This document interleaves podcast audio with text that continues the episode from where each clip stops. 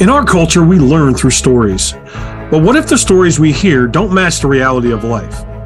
What if the stories we hear every day that tell us how to write the narrative of our lives actually lead us to a false narrative? My name is Tim Croll, and on this podcast, you will hear real stories the good, the bad, and the ugly.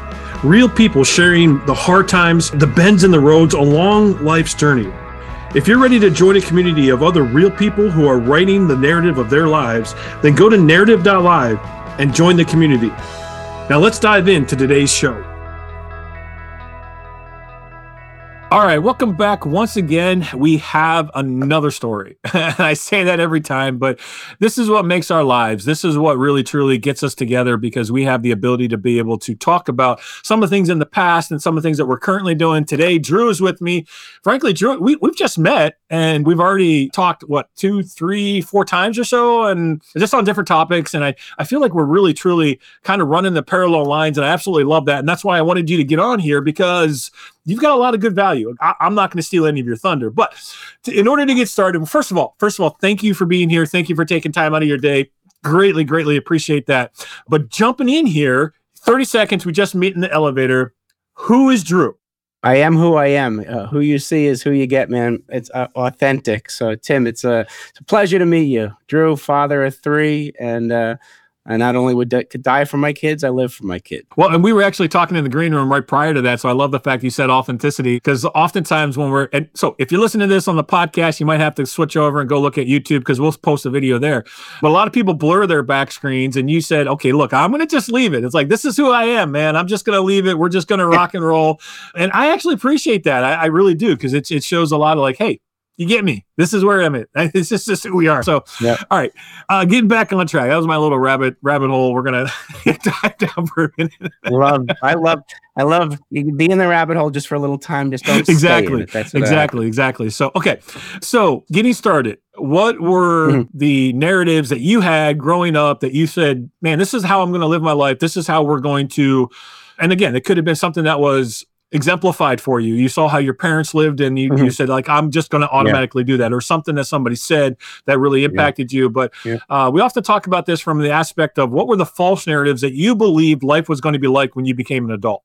No, absolutely. I mean, I, you know, just by really diving into this types of stuff recently, learning how our belief systems are formed at a, at a young age. I mean, I honestly, I mean, my parents married over 50 years.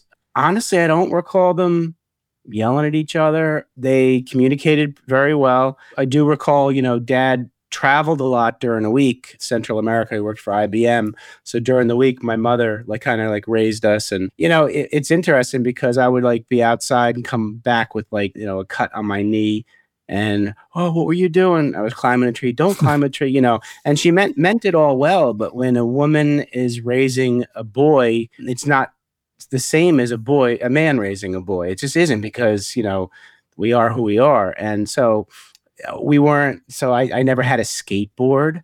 We weren't allowed to have guns in the house, even water guns. Mm. I mean, like water guns. And I also learned that, you know, there was a reason why that happened with my, you know, that my mother didn't allow that is because there was a story in her generations back. of you know, her, her, her mother's brother's cousin or something accidentally shot mm. himself with a gun that was in the closet of a convenience store because they immigrated from the Middle East. And so it would have been nice to to, ha- to know that story as to that was yeah. the why. So uh, you know, uh, we, we, were told, you know, don't do this, do this, and I loved my parents and respected them, and I looked up to them, and and I, for the most part, did what they said. I mean, there were times I would try to, you know, stretch it a little and get, don't get we all though kind of we do that. we do I was, I was never able to lie and get and not yeah. feel guilt it was the weirdest thing but but i'd say growing up it was like you know if you do the right thing whatever the right thing is passed down by generations you, you go to school you know you go from high school you go to college and then you graduate you go to graduate school you get married you know you have kids and and rinse and repeat and you know, I kind of was taught that life was linear. Like if you do it this way, things are going to be fine. And and that, you know, was really a myth. and it's not really malicious on anybody's part. It's what we're all taught. Yeah. Generations and generations and generations. You do the right thing and everything will work out. Well, it doesn't work out that way. And sometimes the right thing is always the right thing. And even if the result doesn't work out, you don't change The right thing. not not doing the right thing.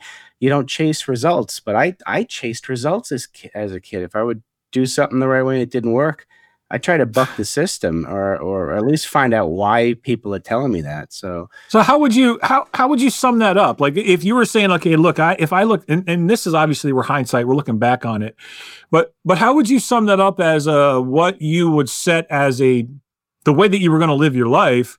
How would you sum that up as a narrative? I learned not to take risks. I learned to do the safe thing. And and that was not beneficial when I got older. So my my narrative growing up was just be conservative, be cautious, don't don't take risks, be careful, that kind of thing. And I did that and for the most part it worked until it didn't. Wow. Yeah. So was that primarily? It sounds like it was actually influenced by several things. And you mentioned that your mother had certain rules and regulations and ways of living that were passed down, like you just said, just because of other past experiences, Mhm. which you didn't. Right. When you said you didn't have a why, man, that that like hit me because I, I always uh, anytime somebody gives me a rule, it's like I want why, why are we doing that? It's, and it sounds like you didn't Mhm. necessarily ha- always have the whys, but a, as you look at that, what would you say the primary influence was for creating or crafting? Was it an example? Was it because of the way you were raised? Was it where where did that come from? Well, you know, it, it it seemed to work for my parents. I mean, I I saw how close they were. I was close with my sisters, so I always like wanted what they had, the intact family and and and you know, to kind of marry somebody similar to my mom and try to be similar to my dad. The, the thing is, I tried to recreate what they had, and that can't be done. There were many times where I wanted to do something different, and I chose not to because I saw it worked for mom and dad, you know? And so that's really where I learned it by Mm. example. It worked for them, so it should work for Drew. And that's kind of how I played until it stopped Mm. working. Yeah. So how long did you live that way then? And, and this is obviously we're going to transition a little bit into some of the changes and the adjustments. And like you just said, I, I kind of sense that there's a story coming. It worked until it didn't, and I'm sure that there's a story coming with that. Yeah. but like how how did that transition into because obviously going through high school going through college and then entering the early adult life like Yeah. kind of walk us through some of that Well, I mean, when I when I went off to college, I you know there was I wanted to go to so I live in Jersey. I wanted to go to school at Duke University in North Carolina. That was my way of getting Mm. away, so I could be independent, so I could do what I wanted to do without thinking what would mom say, what would dad say, kind of thing. And I did not get into that school. The ones that I got into, probably the furthest away was probably three hours, and then part of me was saying that's too far away. So I I ended up going to school at Fairfield University in Connecticut, hour and a half away. Mm. It was just enough to be away and still able to come home when I wanted to. But when I was up there, I I did test myself. Mm. I tested, you know, I had fun. There were times where, you know, when you're talking about, you know, I was always told don't don't do drugs, you know, so the marijuana thing, right? I remember having so many opportunities and like saying, "No, I'm not going to do it. It's not the right thing." And I didn't until years later. Mm. But but uh, college helped me break out a little bit and I still, you know, I I remember doing a lot of child stuff, you know, practical jokes, all that. It was fun. I do remember though when I graduated college, I did stay for two more years and I worked full time up there. But once I worked went to the workforce into the hospital because I worked in the healthcare for 24 years. The minute I took that full time job at the first hospital, something changed. Mm. I don't know if it was me saying, "Okay, now I'm an adult. This is the real world. Take it seriously." I took my t- myself too seriously. I took life too seriously, wow and I let I let the inner child in me just. I kept telling him to be quiet, Mm. and that hurt me. It wasn't my authentic self, Mm. and that's I didn't realize it at the time. I guess I at the time I really didn't feel comfortable in my own skin, but I didn't know that. Mm. I know now I didn't because you're able to look back and compare. But I would say when I went off to college, it helped me break out, but then I let myself go right back into it. so in college was that it sounded like it was kind of a mix of all right look I, I know i need to do the right thing but yet i also want to experience a little bit more and kind of break out a little bit from what i felt like I'm assuming, so I'm putting this on, so please forgive me, but it, it was more along the lines of I, I, needed to just kind of break out of my shell a little bit and stretch those boundaries that I had been living in. What did that do internally?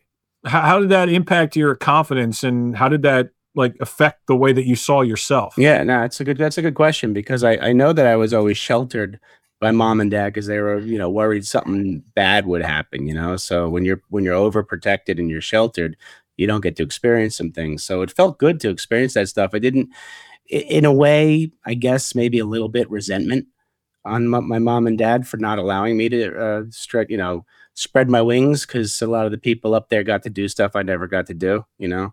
And it's not bad stuff. I mean, I never skied in my life because I never was given ever given opportunity. People did hmm. out there. So so always a little bit of resentment. Yeah, not their fault.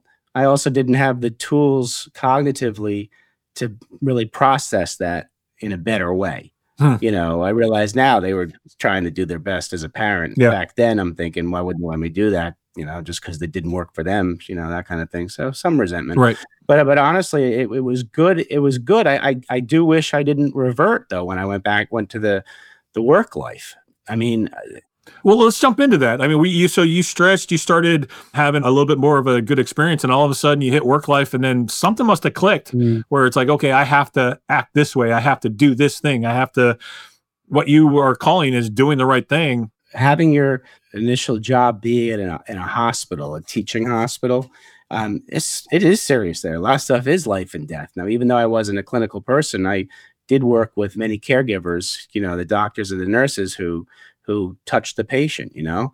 So I like I'm like this is serious business. Uh, uh, you know, when I worked in the operating room, patients on the table, Drew, I need this. It's life. It is really life and death. So I learned like almost to take everything that seriously, which I wasn't able to differentiate. But that was, you know, when you work in a hospital setting, especially in the operating room, it is serious business and you can't mess around. Yeah, I guess the the challenge was to be able to let my hair down in, in in less serious situations but so was that uh, so you felt the impact i mean obviously like you said it's life and death and so therefore you had the stakes of the game were much much higher and with the stakes being so much higher in college probably not not feeling that way but uh, stepping into that quote unquote real world or into the business world and all of a sudden the stakes are now astronomical and, and you've got tons of responsibility so you revert back to what you said as far as doing the right thing. Yeah, absolutely. Well, but you know, I also had high, high aspirations. You figure I'm 20, 23, 24 years old, and mm. immediately I'm in these high powered meetings in the boardroom with like the president and the chief operating officer and all this, and they're taking me seriously. And then I'm thinking, oh wow, I I want to prove myself even more. So it's like you almost put on a mask to to be who you're not because I didn't have the hmm. experience. Mm I had a lot of knowledge because I was reading and learning and asking questions.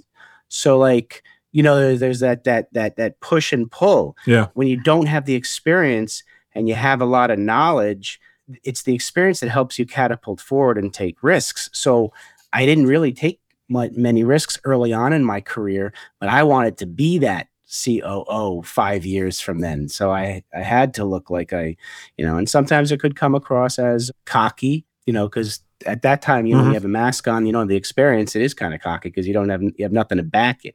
You know, later on in my career, when I was doing it for 20 some odd years, right. I had the experience and the confidence, and I was able to be more assertive than, than aggressive. So it was a transition early on. You know, you want to be bigger than you are. Yeah, but it's interesting to to kind of look back and then the the impact of the the mm-hmm. belief mm-hmm. of you do the right thing, it's going to turn out right, and your goal is to be the CEO. So you're looking at it. Okay, if I want it to turn out that way, then I have to act right. accordingly in order to be able to attain that goal, and that had a direct impact on your actions. So what changed? What was the the shift? What what happened in, in, your mind to all of a sudden like shake this whole concept up of mm-hmm. pursuing results pursuing that success to now where you're at? Like what where did you start to make some shifts? Well i think the shifts started you know i moved from working in materials management in the hospital and strategic planning and business development. I went into patient advocacy which took brought me closer to the patient's bedside. Mm-hmm. and bringing me closer mm-hmm. there, that's when I realized the the why of what I was doing. These people are, are in a scary place. Something's going on with them and they're scared. And I started listening more to the patient and the family and doing the right thing by them.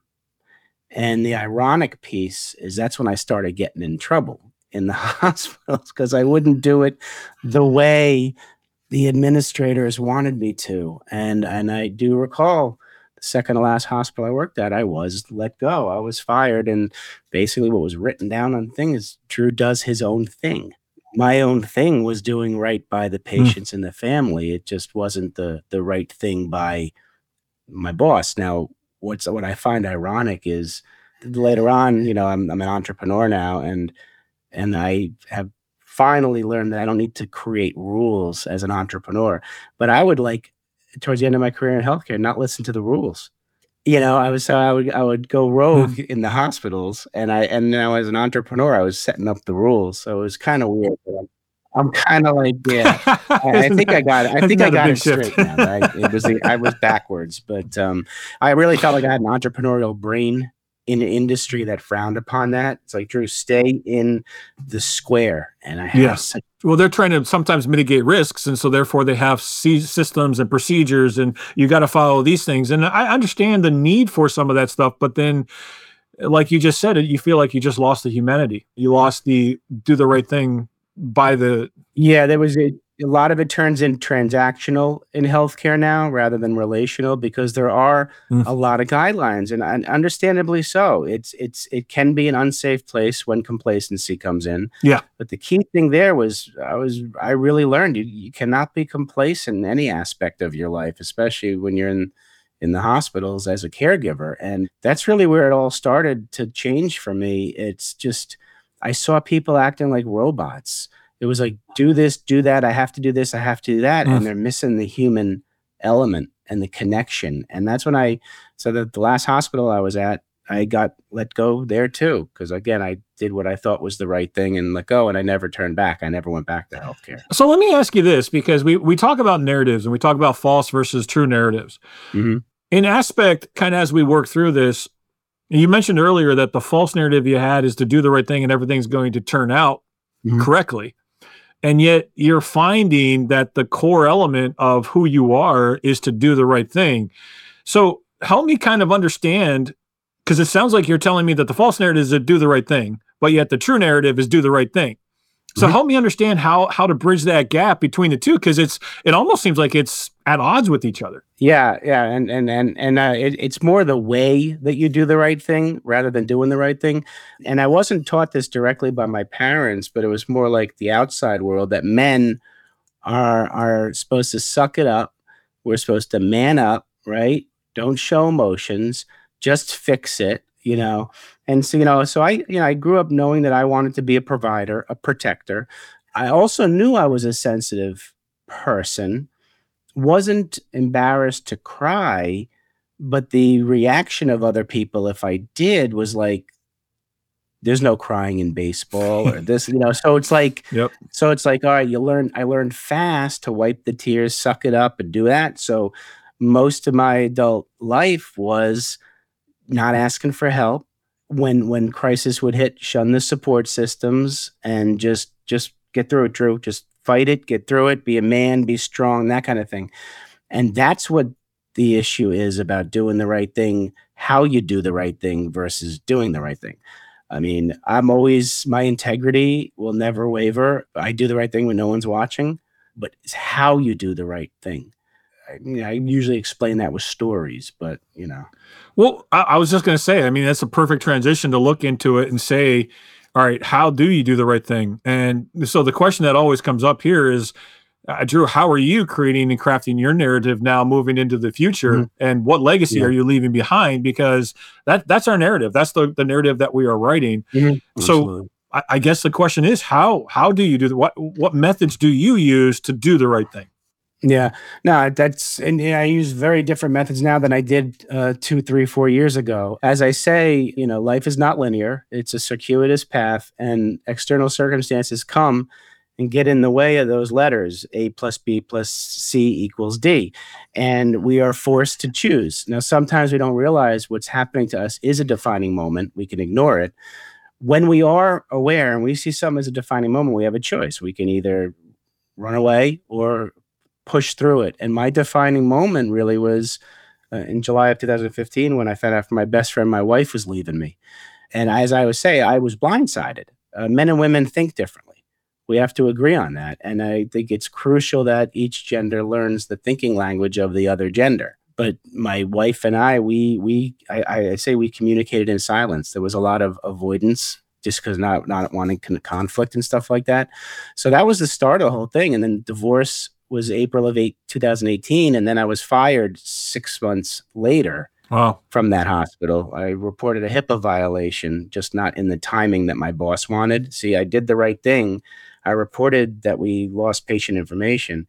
She had asked me to wait a couple weeks and do more research. My ego got in the way, and I did the right thing. I could have done the right thing differently. I could have done a little more research knowing full well I wasn't going to find more, wait the two weeks, tell her I did my research. She would have said, okay, report it. Anyway, I reported it and I was fired for as a leadership change. And and since I tied my self identity to external circumstances, my what I thought about myself was based on my wife and my job. And I lost both in six months. And hmm. then 10 days after I lost my job, my son had suicidal ideation stemming from the divorce. And then my dad unexpectedly got sick and passed away on Christmas Eve, all in a nine month span. Wow. That's when things started to shift because I still went through all that. I, I didn't want to live anymore, but I, I, I really fought to find clarity of purpose in my life. And instead of finding that I needed to live for me, I wanted to get help my my parent, my mom, after my dad's death, and my three children get through all this family turmoil. And so I did the right thing, helping them get through it. What I didn't do is take care of myself at the same time. So I did all the things that men are supposed to do suck it up, man up, shun the support systems, no emotion. I helped them get through it. When I got through it, I was empty, man. And mm. and it was at that point that I realized there was a better way to live. I just didn't know how to do it. And then started writing my book. And midway writing the book, I woke up and realized that I need to help men stop suffering in silence because I've suffered in silence. And I want to talk about that part of it, but I don't want to skip over this aspect or realization because too many times, especially men, we have that exact philosophy mm-hmm. where we need to help everybody else. We're there to basically give above and beyond what mm-hmm. we even have to be able to give. And I don't want to skip over that part of it, yep. especially because of the fact that you were able to look at that and say, well, in one hand, I didn't want to live, but in the other hand, I knew that there was a better way. Mm-hmm. And so you had these two ideas that are kind of going on. So I'm not sure how to ask the question, but I'll just throw it out there in yeah. this aspect. One is how did it actually impact where you saw the value of your life? Because your mm-hmm. identity now that you rested in was completely gone. Right. From your wife to I mean every all the other things that were going on, a lot of trauma. Right. That was your identity. And now in essence, that identity basically ended up getting buried in mm-hmm. a grave mm-hmm. and now you have to reconstruct and look at your life and say who the who in the world am i going to be who yeah. who who am i going to show up as yeah. and, and, so there's value there's self-confidence there's identity all of those things kind of tied into that mm-hmm. what was that realization like was that like I don't ever want to get up out of bed again. Was it where? Where did you go? Well, it started with the don't want to get up out of bed again. The thing is, though, I knew from being a young kid, I always wanted to. I love children. I always wanted to have kids, and I was blessed. I I didn't lose all my identity. I was still a father. I mm. was a father to three awesome kids, and I had vowed to be the best father I could be. Now, what kind of father would I be if I gave up? What mm. message and lesson would I be teaching two gentlemen and one lady trying to help raise? What would I be teaching them if dad gave up, right? So that was really the strongest piece of the whole thing was Drew, you're a damn good person. You're a good father you were a good husband. Things just didn't work out. And you know, I learned you you can recreate recreate your life every 15 minutes because the past doesn't define us. Mm, and I realized I that. that all the stuff that happened, you know, yes, I made choices that ended up with those results, but I don't have to be defined by my decisions, by the past, none none of that. So today starts now. You could say that every second today starts now and it really does and so my identity started to get building up with with being the best father i could be and then it has now transitioned to the best human being i can be. If i can be live out of kindness and service all of a sudden resentment's gone regret's gone all that stuff's gone. I don't know it, it's something i had to go through. You know there's purpose in the pain. Yeah. And i know I, I i'm where i am stronger because of the adversity not despite it. And it, and I had to go through all that, and I wouldn't change one second of any of that. Yeah, because I wouldn't be here talking to you now, and I won't be. I wouldn't be here being able to help other guy, other men, because I'm getting stronger every day. I'm still a work in progress. You still, still yeah, but I love that you found the positive. I love that you're you're taking and you could have chosen to focus on all of the negative things that were going, but then instead, what you said is, "I'm a good person.